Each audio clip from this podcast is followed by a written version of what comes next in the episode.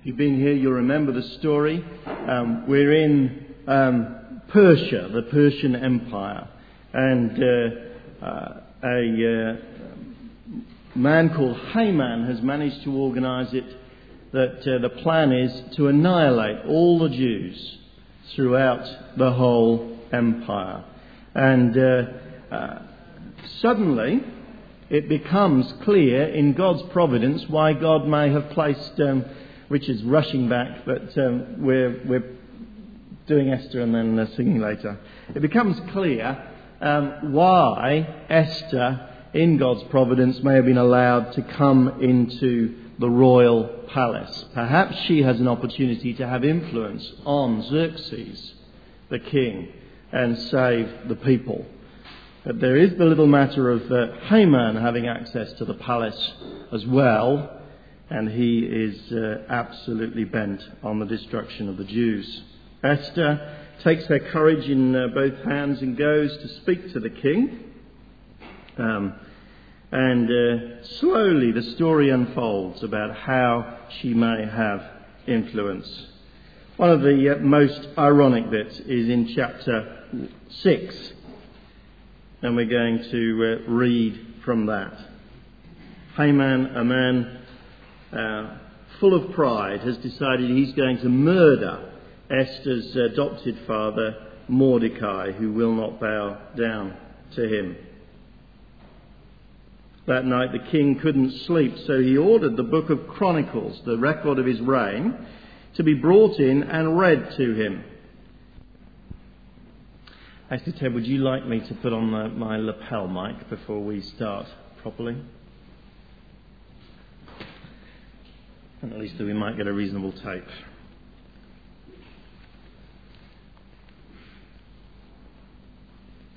Fisherman. You're going to have to turn that volume down. Uneducated fishermen and social outcasts from a rural backwater who rarely, if ever, even went up to Jerusalem, and yet they were chosen to spread the gospel throughout the world. They turned the world upside down. More than that, how ironic, actually, that God, if you think about it, the creator of the universe, the one who controls the whole universe, the King of kings and Lord of lords, should finally to reveal, choose to reveal himself in the most fullest uh, sense as a helpless baby as a person who often seemed to be actually um, tossed around by the whim of those around him. Person who ultimately faced desertion, rejection, judicial injustice, execution. How ironic that actually that moment when God seemed to be defeated was the moment when God won his great victory. Because Christ's death was for our sins. How ironic that Jesus should promise that the first will be last, the last will be first. How ironic that Jesus should say that the humble will be lifted up and the proud put down. Everywhere in the Bible, God is described actually as surprisingly turning the tables on the expectations of this world. And uh, that is so true here. Why do you think it is that God loves irony? I think it's because he loves to display his glory when little people do big things that displays God's glory, when God turns abject defeat into great victory, it, it, it, reveals His glory, when God satisfies the poor and sends the rich away hungry, as the Bible says, God demonstrates His glory. Actually, somehow, when we see God turning the tables on this world, we see Him all the more gloriously displayed. Esther is going to reveal God's glory in that way.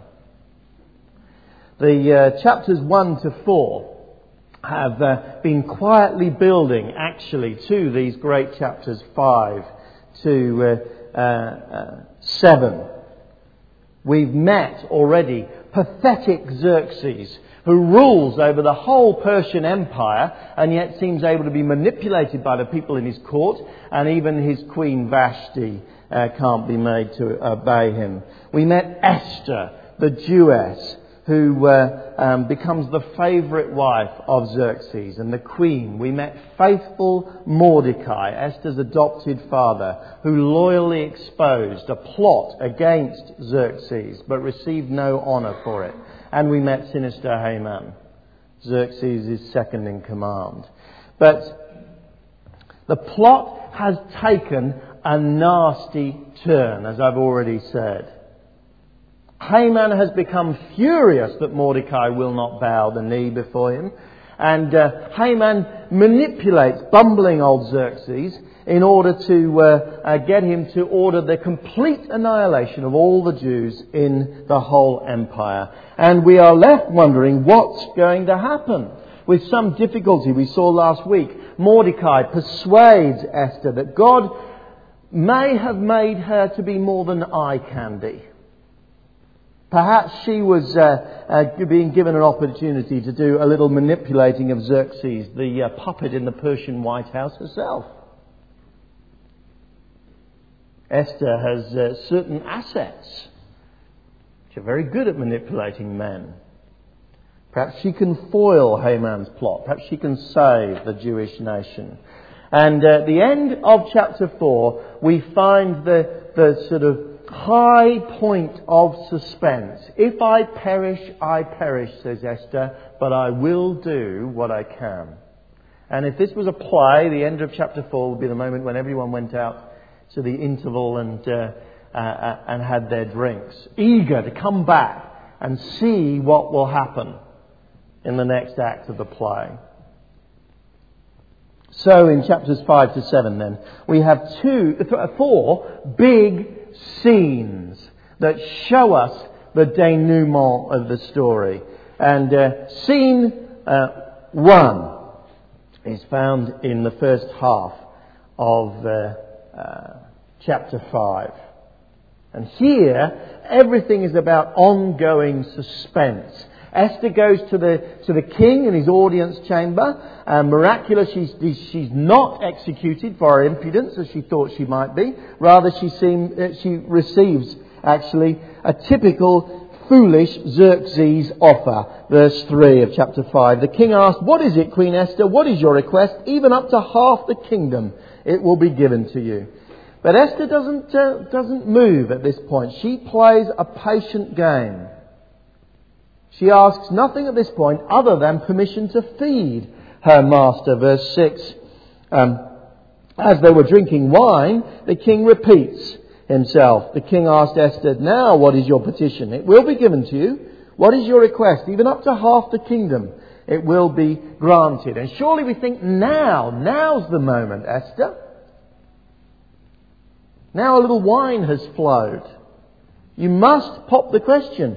Esther replied, My petition and my request is this. Go on, Esther, we think. Say it, ask it. You've got him half sozzled. He's bound to, bound to, to, uh, uh, to give you anything you like. But you see, Esther's not just a pretty face. She's got the nerves of a poker player, this woman. Verse 8. If the king regards me with favour, and if it pleases the king to grant my petition and, my, and fulfill my request, let the king and Haman come tomorrow to the banquet I will prepare for them then. And then I will answer the king. The request can wait. She can play Xerxes like a violin, and she hasn't got him properly tuned yet. She'll wait till tomorrow. Then there is scene two, the second half of, uh, uh, uh, of chapter 5. A very different scene, outside the palace this time. Verse 9 Haman went out that day, happy and in high spirits. But when he saw Mordecai at the king's gate and observed that he neither rose nor showed fear in Haman's presence, he was filled with rage against Mordecai. Mordecai is Haman's blot on the landscape. While Mordecai lives, Haman's comfortable little vain bubble is constantly being punctured. Haman, though, is soon back amongst his fawning admirers. Verse 11 Haman boasted to them about his vast wealth, his many sons, all the ways the king had honoured him, how he'd been elevated above the other nobles and officials. And that's not all, Haman added. I'm the only person Queen Esther invited to accompany the king to the banquet she gave. And she's invited me along with the king tomorrow. But all this gives me no satisfaction as long as I see that Jew, Mordecai, sitting at the king's gate his wife Zeresh and all his friends said to him, Have a gallows built 75 feet high. Ask the king in the morning to have Mordecai hanged on it. Then go with the king to the dinner and be happy. And this suggestion delighted Haman, and he had the gallows built. Probably not actually an instrument of execution, these gallows. It was probably a place where a body would be hanged to deny it burial. Haman wanted Mordecai displayed to the world humiliated before the world. Not only killed, but completely humiliated. And the scene is set. Scene three begins the process of God turning the tables, of God displaying His glory. Scene 3 is chapter 6. First of all, God just gently nudges Xerxes awake, pops a little idea into his, into his head. That night the king couldn't sleep, so he ordered the book of Chronicles, the record of his reign, to be brought. And it was found recorded that Mordecai had exposed these people who conspired against Xerxes. What honour and recognition has Mordecai received for this? The king asked. Nothing, they said. Then, with absolutely exquisite timing, God brings Haman into the bear pit, or over the bear pit. Haman had got up early, hungry not for breakfast, but to organize this uh, vicious execution before he went on to the, to, the, to the feast. And so we read in verse 6 Haman entered the king said, What should be done for the man the king delights to honour? God knows exactly how to spring a trap, you see. Mice can't resist cheese.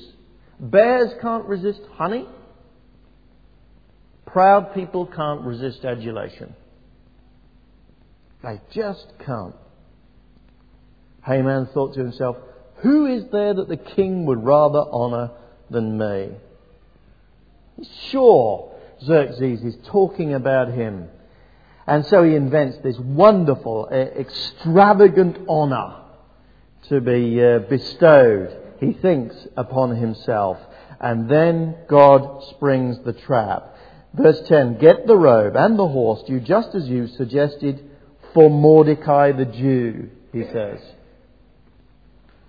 And Haman, as we've seen, was utterly mortified. This point in the story, some of those around Haman begin to get a whiff of what might be going on. Verse 13. Zeresh, his wife, and all his friends were told about what had happened to him. And his advisers and his wife Zeresh said to him, Since Mordecai, before whom your downfall has started, is of Jewish origin, you cannot stand against him. You will surely come to ruin. Yes, they sense there is some greater power behind this story. There is something going on that feels irresistible. But it is actually too late now. Events are developing in Haman's life at, at, a, at an unstoppable speed.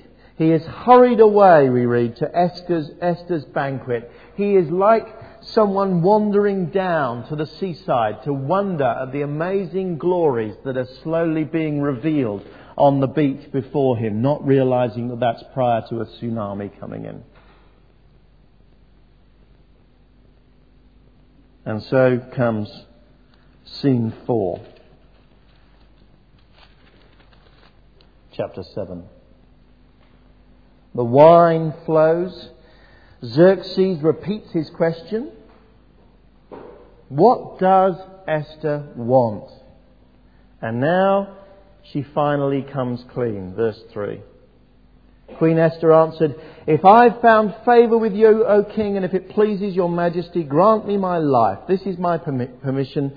Spare my people. This is my request. For I and my people have been sold for destruction and slaughter and annihilation. If we'd merely been sold as male and female slaves, I would have kept quiet because no such thing, no such distress would justify disturbing the king, she says.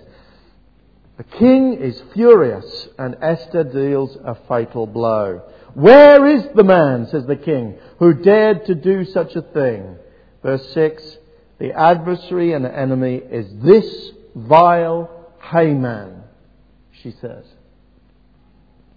And now the irony reaches its full pitch because everything that Haman had wished on Mordecai starts to happen to him. Haman had been enraged when Mordecai would not tremble and bow before him. But now Haman trembles, pleads for his life before Mordecai's daughter. Verse 8. Um, uh, the king returned from the palace garden to the banquet hall, and Haman was falling on the couch where Esther was reclining. And the king exclaimed, Will he even molest the queen while she's with me in the house? Haman's uh, face is immediately covered, which actually probably means he was killed there and then, because in the Persian Empire, your face was covered when you were dead, and we've already said those gallows were not really for killing people. His face was covered he was killed. And then there is the final irony, verse 9.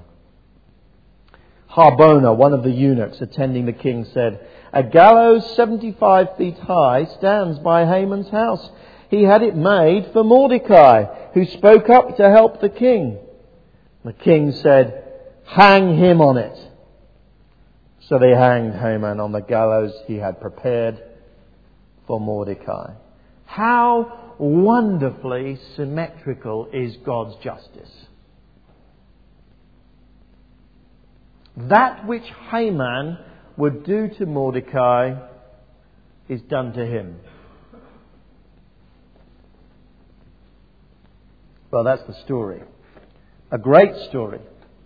A story of God turning the tables. A story full of irony story which actually reveals the glory of God quietly working in the background. I want to suggest that there are three big lessons that we can uh, learn from this story that are lessons that uh, attach to each of the three main characters, in fact. The first is Esther's lesson. Esther shows us courage, and guile. We saw Esther's courage last week, didn't we? When she finally gets to the point that she will go to the king, saying, If I perish, I perish. This is, this is one plucky woman. But you see, we cannot, any of us, be Christians without courage. Faith is about trusting God, not just when the going is easy, but when the going is difficult. Faith is about trusting that actually, if we entrust our whole lives to God, then He will bring goodness and happiness and satisfaction and joy and eternal life in, in, into, uh, into our lives. Faith is about having the courage not to trust what the world tells us that the only way to a good life is to adhere to its values and its projects. Christian discipleship, Christian faith, which has no courage, is not faith or discipleship at all. It's a sham.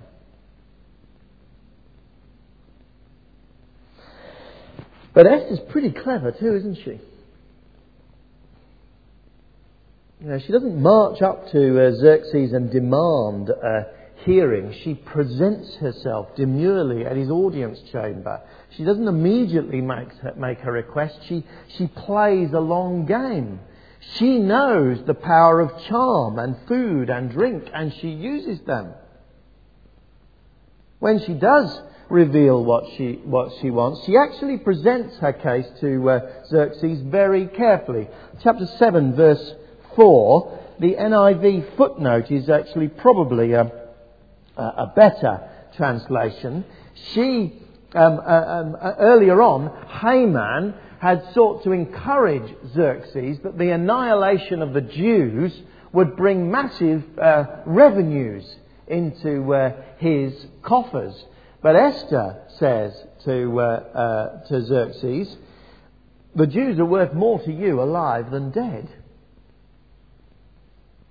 A bit of enlightened self interest is actually often very, very persuasive. And Esther knows how to do that. So we need to be wise alongside being courageous. For us to do something dodgy at work, for instance, just standing up and belligerent may not be the best way. We may actually be wise to persuade our bosses that honesty is the best policy. And uh, we as a church, I'm sure, churches in general are likely to face increasing opposition to the gospel as the years uh, go by. And there may be times when we just have to stand and uh, fight courageously. But there may be other times, actually, when frankly we can persuade people that it is worth them tolerating those silly beliefs that we have. Because we are of more value in society as a, a treasured part of society than as reviled uh, outsiders. I actually have no doubt that Esther was telling the truth when she told Xerxes that the Jews were worth, worth more to him uh, alive than dead. And uh, politicians today know very well that evangelical Christians are worth more integrated into society and serving society than they are isolated from society. And like Esther, maybe we need to tell people that. Now, there is great courage, but there is real wisdom in how Esther negotiates on behalf of her people. Courageous guile is a real asset. And then there is Mordecai. Mordecai exemplifies a principle which is very clearly set out in Scripture. The promise from God is God will raise you up in due time. If you humbly serve Him.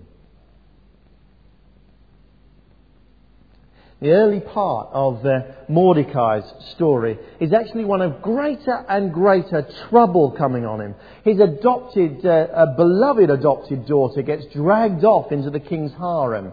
His uh, um, faithfulness to the king in exposing these people plotting against him gets him no honour, and then his refusal to bow to Haman makes him a source of venomous odium. Things are looking bad for Mordecai. And, and frankly, there are many Christians who feel that their obedience and their humble service of God actually brings trouble on their heads.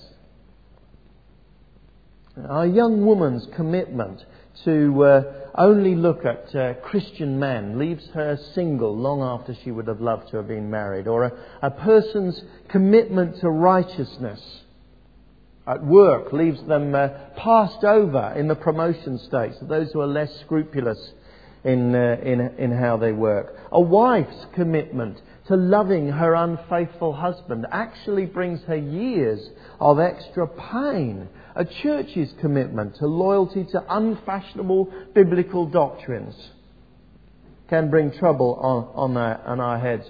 But the Apostle Peter said it very, very clearly. If we humble ourselves under God's mighty hand, He will lift us up in due time. Sometimes utterly unexpectedly, as in the case of, uh, uh, of Mordecai. The New, the, the New Testament is clear, though, that some, some aspects of that lifting up may have to wait for eternity. But you see, eternity is a solid, certain reality for the people of God. Honours bestowed in eternity are worth far more than honours bestowed now. There is no loss in waiting to be lifted up in eternity. That is where our treasure is, says Jesus. Now, it's wonderful that sometimes God raises us up. Sometimes God gives us honour. Sometimes we gain respect actually in this world. That is a wonderful thing God does, as He did for Mordecai. But there is no promise that He will always do it. And there is no loss if He does not do it now. Because He promises honour and praise and glory and family and friends and riches and delight and happiness and contentment and peace and joy to those who serve him.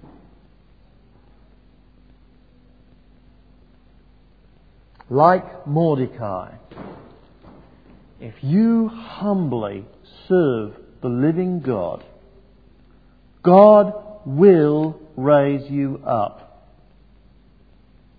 It is an absolute promise that he makes.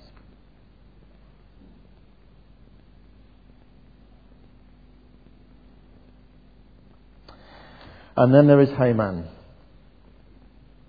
the third character in our story and the third lesson. Haman's uh, story is about the peril of vanity and pride. For all the, the descriptions of his happiness, actually, Haman, from beginning to end, is a miserable, warped soul. What a warped form of happiness to walk out of a banquet and be turned to furious misery just because he sees one person who is not suitably obsequious. But then you see, vanity and pride does make us miserable.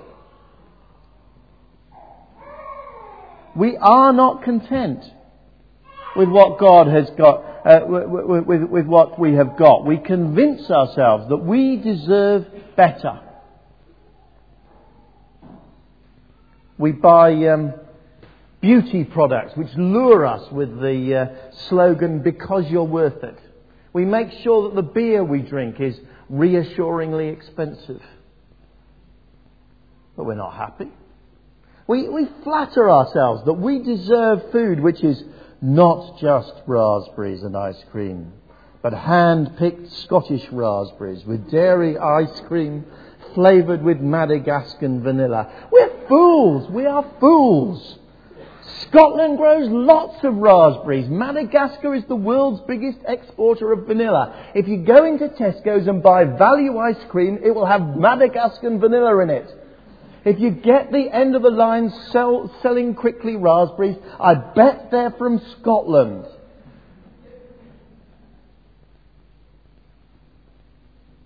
But we're flattered, aren't we? We're vain. We're proud. like Haman. Who would the king like to honour more than me? He says to himself. Just wrapped up in our, our own self importance.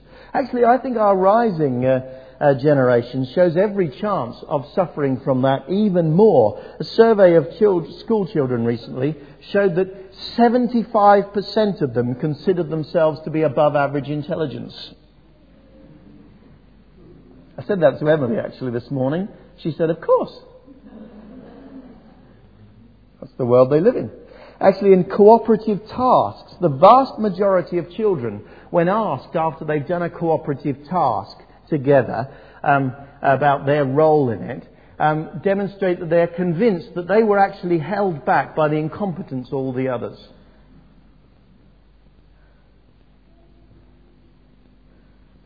And it has to be said, when, when um, uh, once upon a time, when naughty children were told off by their ch- teacher, they would bow their heads and say sorry. Now, their reflex is to hold their heads high and say, What?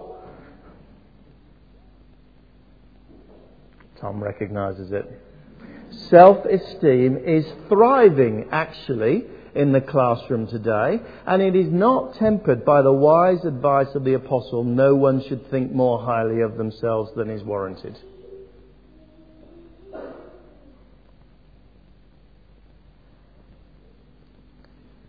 Surveys show that an increasing number of, uh, uh, of people in the workplace believe that they are underpaid for the work that they, uh, that they do, and they ought to get uh, promotion,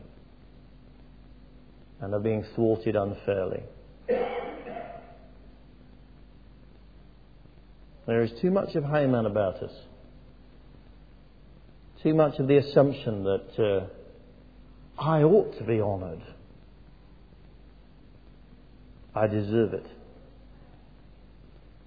And underneath that pride and vanity, there actually lurks Haman's resentment. Not perhaps as uh, murderously vicious as him, but resentment and misery all the same. Now, if we here are Christians, and we are harbouring pride, then be warned.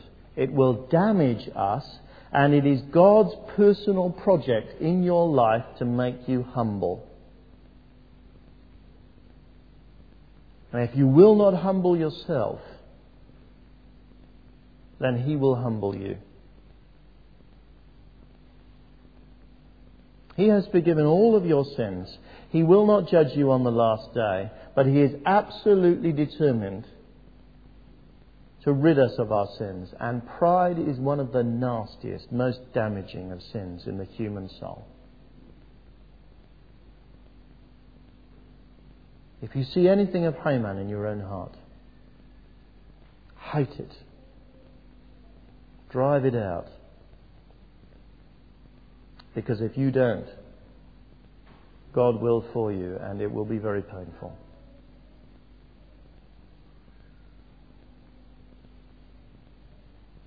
And if you're not a Christian here this morning, I have to be very frank with you. You have no promise that your sins are forgiven.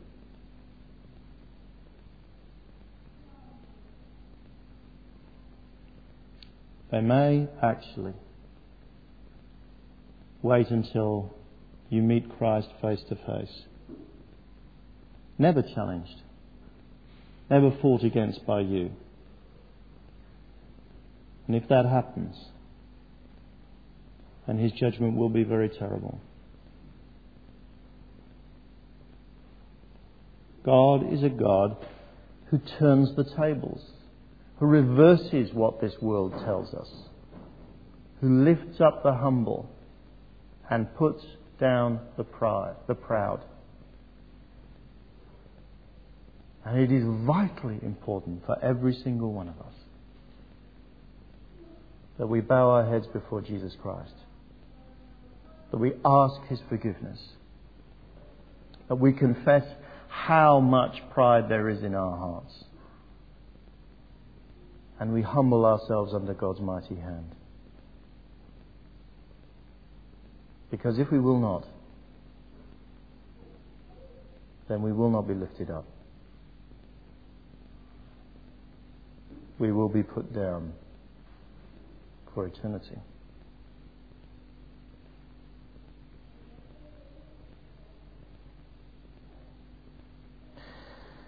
God offers us then a real opportunity Will we follow Haman? Or will we follow Esther and Mordecai? In the short term, the road may be more difficult to be Esther or Mordecai. But in the long term, there is no competition. Which will you choose?